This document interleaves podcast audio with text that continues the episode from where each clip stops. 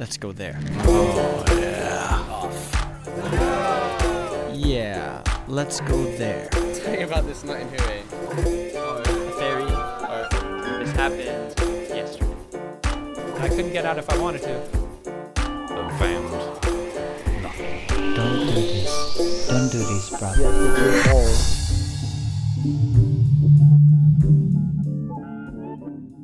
Let's go to Kuta Lombok, where a group of travelers sat on the beach under the stars and shared stories. I'm your host, J. Russell Mikkelsen, and this is my story. When I was 24, I met the girl I was going to marry.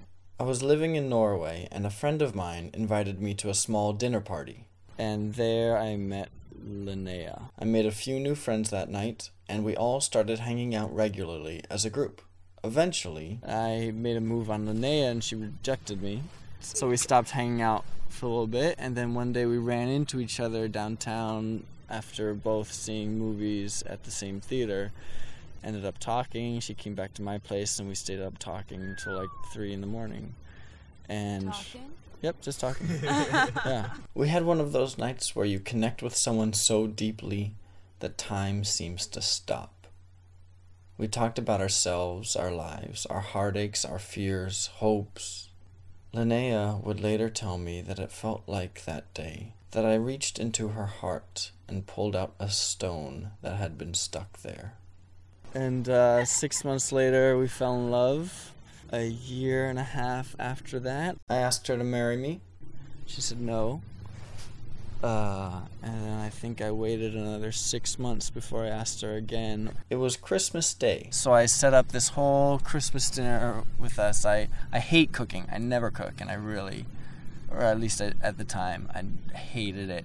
And she knew that she always did the cooking for us. So I read up on recipes for like weeks in advance to find like the absolute best recipes and absolutely how to make like mussels and prawns and soups and it was all gourmet, high end, fancy stuff. So I made like a four course meal for us and, and she showed up on my doorstep that day in tears, just like bawling her eyes out.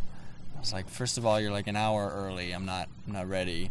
And what's wrong? She goes, my mom thinks we're gonna get married, and you're gonna take me to USA, and she's never gonna see me again. I'm only gonna speak English. I'm gonna forget Norway and Norwegian. I was like, oh, okay, yeah. So not proposing tonight. the next month, I did propose again, without any fanfare or setup, and she said no again. I continued to bring it up, and eventually she made it clear. She's like, "You can't. You have to. You can't ask me to marry you anymore. I just have to think about it. I don't know." So I dropped it. I completely dropped the subject. I didn't mention marriage. I didn't hint at marriage, and didn't bring it up again. Until one day in, I think it was February, where we were uh, lying in our two beds together. So I had two twin beds that we just like shoved together. Neither of us could sleep, and I was like, "Are you awake?" She's like, "Yeah." Are you awake? She goes, "Yeah." And uh, I said, "What are you thinking about?" She goes, "I think I'm thinking I want to get married." And I was like, "What?" She goes, "Yeah." I'm like, "Really, really? Yeah, yeah. You want to get married? Okay, okay. Wait, stay right there." I ran through the dark, found the ring, pulled it out. She crawled over to my bed and sat up at the edge. I said, Linnea, will you marry me? She said yes, and we were engaged.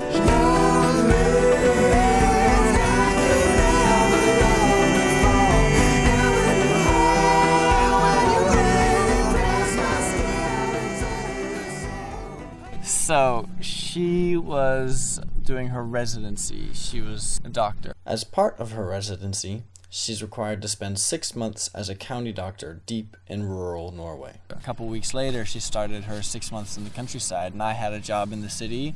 It was just like a two to four hour train ride to where she was gonna be. So I was like, look, I, I don't want to live out in the middle of nowhere. I'll have no job. I'll have nothing. There's no social life there. I mean, it was a village of I don't know, 50 people. So she left for the village, and I stayed in the city. Once we were apart, I realized how miserable I found Norway to be. It was cold, it was dark, I wasn't making friends, and what friends I did make were usually foreigners who would inevitably return to their home countries, leaving me again without friends. And the rest of my life wasn't so great either. I worked at a psychiatric hospital where patients regularly spit on me through forks and knives and bowls of food in my direction. I'd had roommates who stole from me, roommates who'd use every dish in the house until there was a giant stinking pile of used dishes with half eaten food rotting in his bedroom. The last straw was a landlord who assaulted me. That was enough. I told Linnea, as long as we're going to be apart for this six month stretch, we might as well be far apart. My mom was a Spanish teacher, and as a sort of college graduation gift, she offered that if I got myself to a Spanish speaking country any time in the next uh, five years or so, she'd pay for up to three months of housing and Spanish lessons while I was there. I'd graduated four years earlier. Now was the time to cash in. So I get to Spain and it is fantastic. It's warm, it's gorgeous. I quickly make friends with a group of my classmates. We go to the beach every morning, we go out every night. It's paradise. And there's one weekend, one night we went out, and there's this Canadian girl who Uh-oh. was really, Trouble. really cute. And she was really into me. We kept dancing together and dancing together, and it was really nice. But I really wanted to kiss her. But she was short, and I'm tall. Anytime she would like press up against me, like I would have to bend down if we were gonna kiss, and I, I didn't do that. I couldn't do that. But you had no, And- you had no feelings for this girl. You just had this Oh, urge I to had kiss her. huge. She was really attractive, and I was really That was attracted to her it. physically. Yeah, that's it. At the end of the night, as my friends and I are walking to our separate homes, she says to me, "You know, my house is really far away. Can I just stay at yours?" I was like, "No, you can't." Right answer. Um, she's like, "But it's really dangerous. I can't. I can't uh, walk home alone." I was like, "All right, I'll walk you home." So we get all the way to her place. It's like two miles or something, and and she's like, "So." And I was like, I, I can't go inside with you. And she said, Why not? You have a girlfriend? I said, I have a fiance.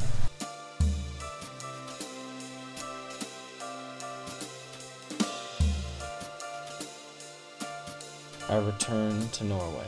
There's like one month left in Linnea's residency. It's almost done. She's gonna be a full fledged doctor, be able to come back to the city. And just three weeks before that would happen, I spent a weekend with her family at their cabin. And on the last day, I got in this huge argument with her sister. It was so big that Linnea and I continued the argument like on the drive home, just yelling and yelling at each other. And as we neared the train station where I'd be dropped off to go back to my apartment in the city and Linnea would drive back to our house in the back country, Linnea said to me, I don't even know you anymore. I don't even know who this is. I've never seen this side of you.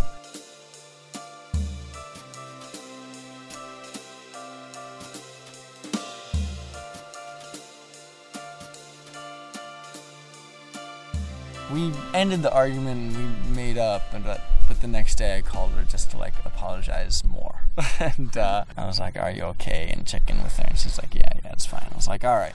Now at this point since i had come to realize that living in norway was not working for me we decided that we would try moving to california where i'm from just for like six month period just to test it out. So i said to her look we want to leave for San Francisco in like two months' time, so we we still don't have a priest, we still don't have a church, we still don't have a reception hall. Those are the three things. We just need to get those three major things, and then the rest we can plan from California. Everything else can be done online, internet, phones, and help and family.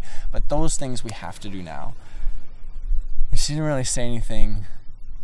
So I said to her, "You want to get married, right?" Silence. I hold the phone upside down so that I'm talking into the speaker, but the earpiece is like way down below my chin, so I can't hear her anymore. I said, I I can't marry you if you don't want to marry me. I, I, I can't hear you right now, so there's no use speaking. I, I, I, I can't handle hearing you right now. When you know what you want when you're ready, let me know. But I, I can't marry someone who doesn't know they want to marry me. I can't do it. So, I'll be here whenever you're ready. I could hear her voice. I could hear her screaming and yelling. But because of the way I held the phone, it was distant and muffled, like someone trying to talk underwater. I said, I'm going to hang up now. And I did.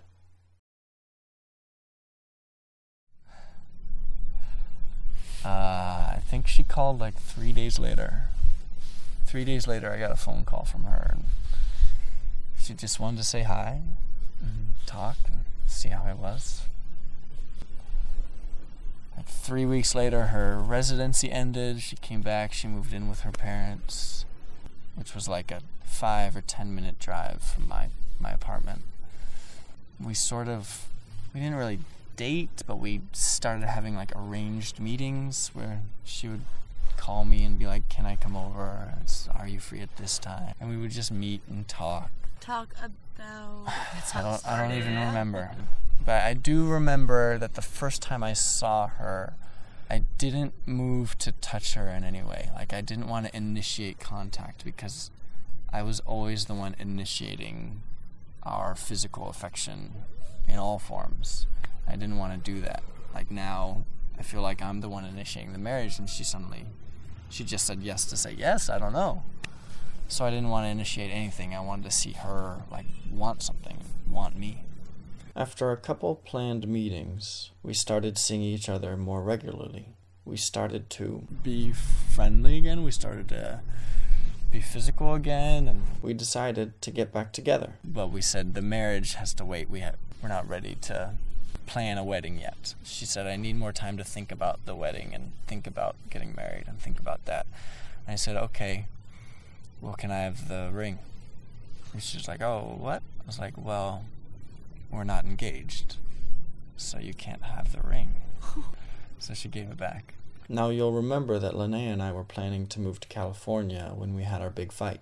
After that fight, I bought myself a flight home and said to her, You know, I hope you want to come with me. Here's my flight info so you can get a ticket on the same flight if you want. And she bought a ticket for France because she wanted to walk the St. James Trail, which is El Camino, which is like uh Going to Santiago? yeah. It's a 780 kilometer, 480 mile walk across northern Spain, beginning in southern France. Christians do it as a pilgrimage. A lot of people just do it to like find peace, find God, find spirit, find whatever. Linnea's flight left a couple days before mine. On our final night together, we talked and she's like, "Look, I'm gonna go do this. This is gonna be good for me. I need to know what the right answer is for us. I need to know should we be married or should we not. I'm gonna figure this out." I was like, "Okay, that's great. Just promise me that whatever your decision is, whatever happens, whatever you come to at the end of this, come to San Francisco and tell me there. Don't don't tell me on the phone, you know. Don't call me. You have to tell me to my face whatever whatever happens." She's like, "Yeah." But to me, and I mean for both of us, it felt we felt very much together again. By the time she left, we were, we were acting like a couple again in every possible way. Um, so it was a very like hopeful, happy goodbye. Like I'm gonna go, I'm gonna sort out my head, and we're gonna get married, and it's gonna be wonderful. And at first, it was like that. We emailed every day, and it was great. And and every day she was a little bit happier, a little bit more sorted, a little bit clearer. And then two weeks in, I got this email that Jason Mraz song had just come out and we loved it. Yes, I'm yours. and we both loved that song. So she like wrote an email and fin- and, and was like I I feel this. I feel amazing. Everything is bec- has become clear, and she like wrote the lyrics to that song. Like I cannot wait. I'm yours. Uh, it was awesome. It was, it was, it was the best. It cannot wait. I'm yours. About 10 days later, the contact between us became sporadic. Instead of an email every day, it was every other day. Then I had to wait four days. Then I received an email, and it was like three sentences long. And it was something like, I don't know that I, I, I, I, I wish I wasn't doing this. I just want to see you. This is really hard. And then I didn't hear from her again.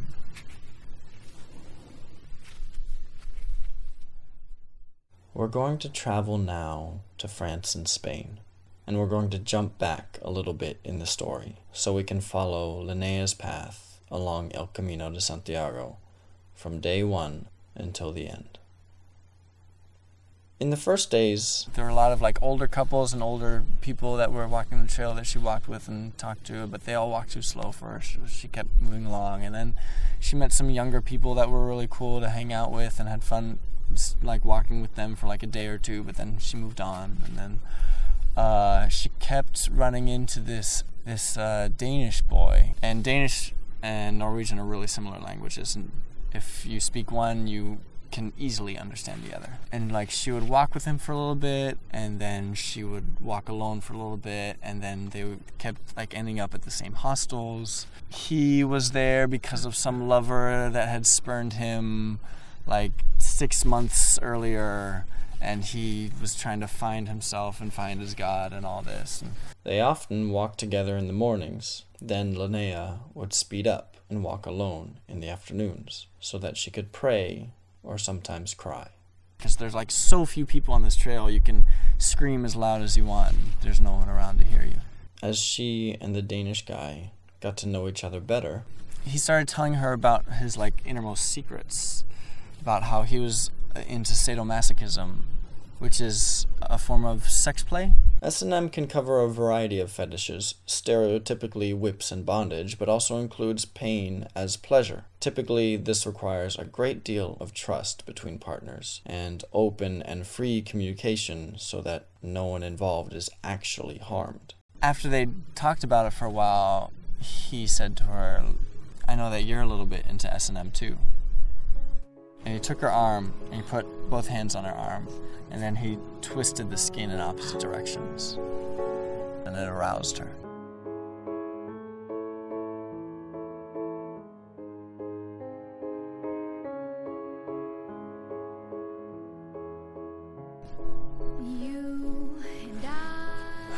So then, when they would sleep in these hostels together, he would try to pick out beds next to her, or one night he said, This is a double bed, we could just share this bed. But she said, No, I can't do that. Then they came to the end of their journey. It's an amazing walk into Santiago because now, when you just have a couple days left, all the locals there know this, know about these walkers, and they're all excited to like cheer you on on your pilgrimage. And uh, kids will come up and ride their bicycles next to you and cheer you on, and so you feel like you're finishing this amazing accomplishment, and you really are. I mean, she spent I think four or five weeks walking this trail every day, getting up at 6 a.m., 7 a.m., and walking all day until 4 p.m., 5 p.m., 6 p.m. So she makes it to Santiago, and the trail takes you into St. James Cathedral, and it is gorgeous, inspiring. It makes perfect sense that the trail ends here. And then they have their last night together in this dorm, and he says, Can you sleep? And she says, No.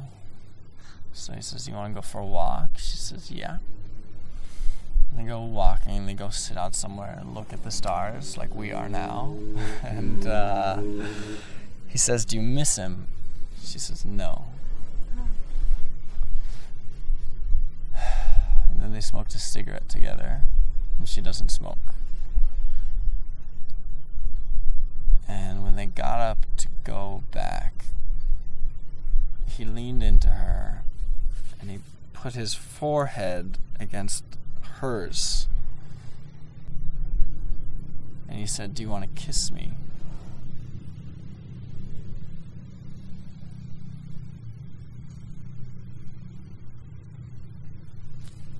I don't know what happens next. Mm-hmm. I know that next day she flies back to Norway, and a few days after that, she writes a letter. And she writes it on her computer, she attaches it to an email and she sends it to me.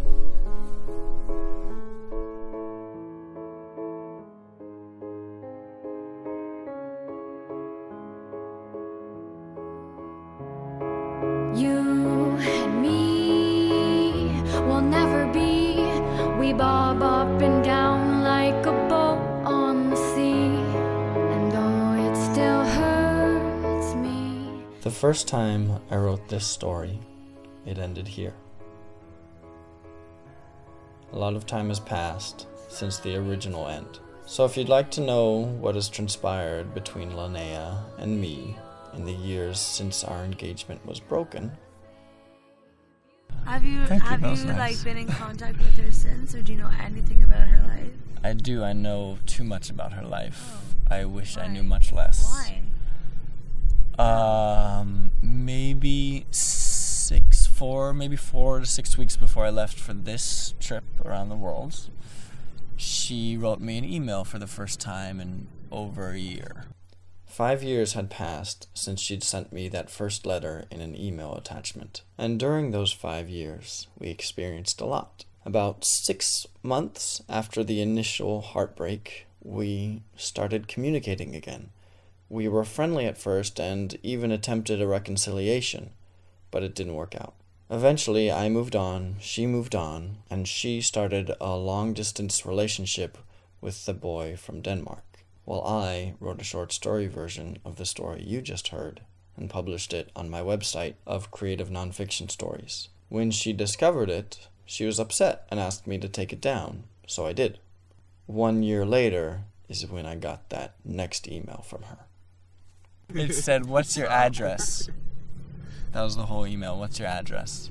I emailed back. I said, What's this about? I said, Look, you know, we can just talk as adults, right? You know, that we can just talk. And if you need anything from me or want anything from me, just let me know and please contact me. We can talk about it. But this too is really weird.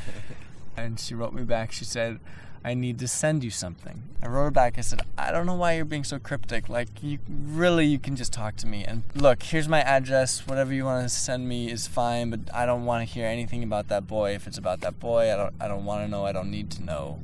But otherwise, please just talk to me. And uh, she wrote back, it's in the mail. Before I tell you what was in the package she sent, I need to let you know about the infamous email attachment, the one she sent me after El Camino de Santiago. It said that she wasn't going to come to California because she needed to be alone. It detailed why she felt the relationship wasn't working anymore, why she was unhappy, and then, after all that, she wrote, You can write to me if you want, you can try to contact me if you want, don't call me, I don't want to talk to you, but if you write to me, I'll I'll read it. I may not respond.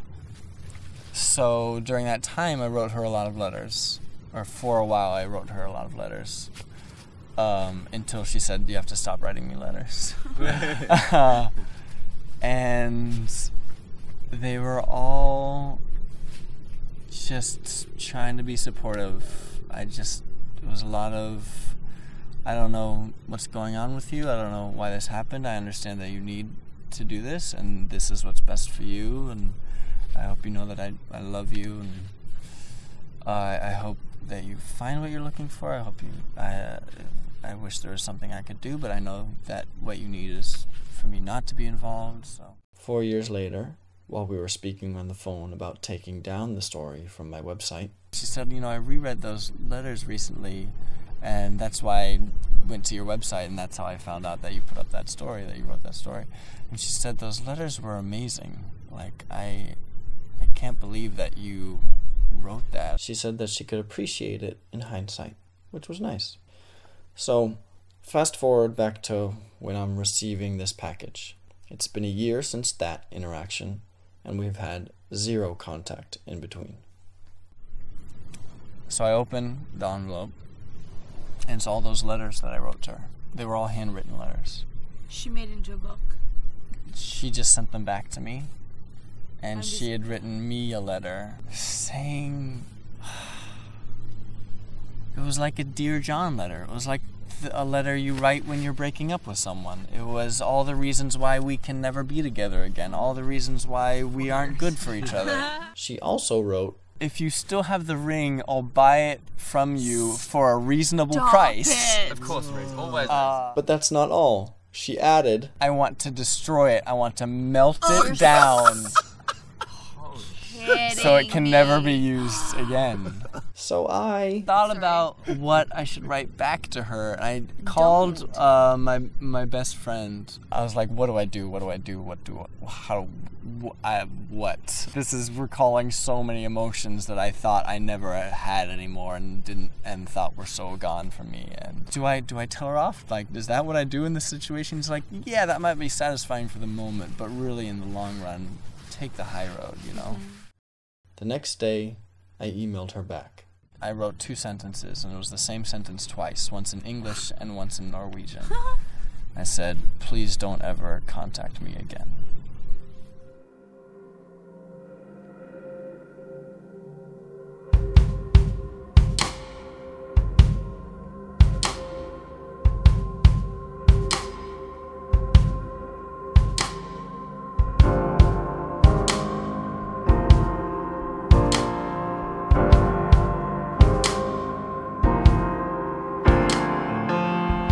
First season of Yeah, Let's Go There will have 15 episodes. This was episode 14. You've been warned. Today we heard music by Bird Mask for the fifth time. We haven't heard any other artist more than twice. The track this time was called Fire Dance. We also heard a bit of Malwarf's remix of Resolve by Seamless.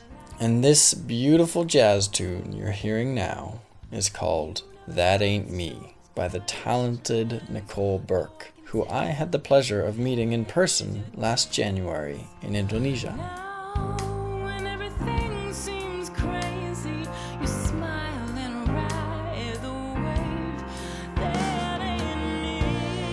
You can find, listen to, and download every episode of Yeah, Let's Go There on yeahletsgothere.com, where Yeah is spelled Y E A H. You can subscribe on iTunes and Stitcher, and while you're there, leave a review. Uh, please. And you can find me, J. Russell Mikkelsen, on Twitter at JR Mikkelsen. That's J. R. M. I. K. K. E. L. S. E. N. And on Facebook as J. Russell Mikkelsen. That's Russell with two S's and two L's. Down, down, down, down. That ain't me, baby. You know that ain't me. Yeah, let's go there. That ain't me. I'm going there. You should come too.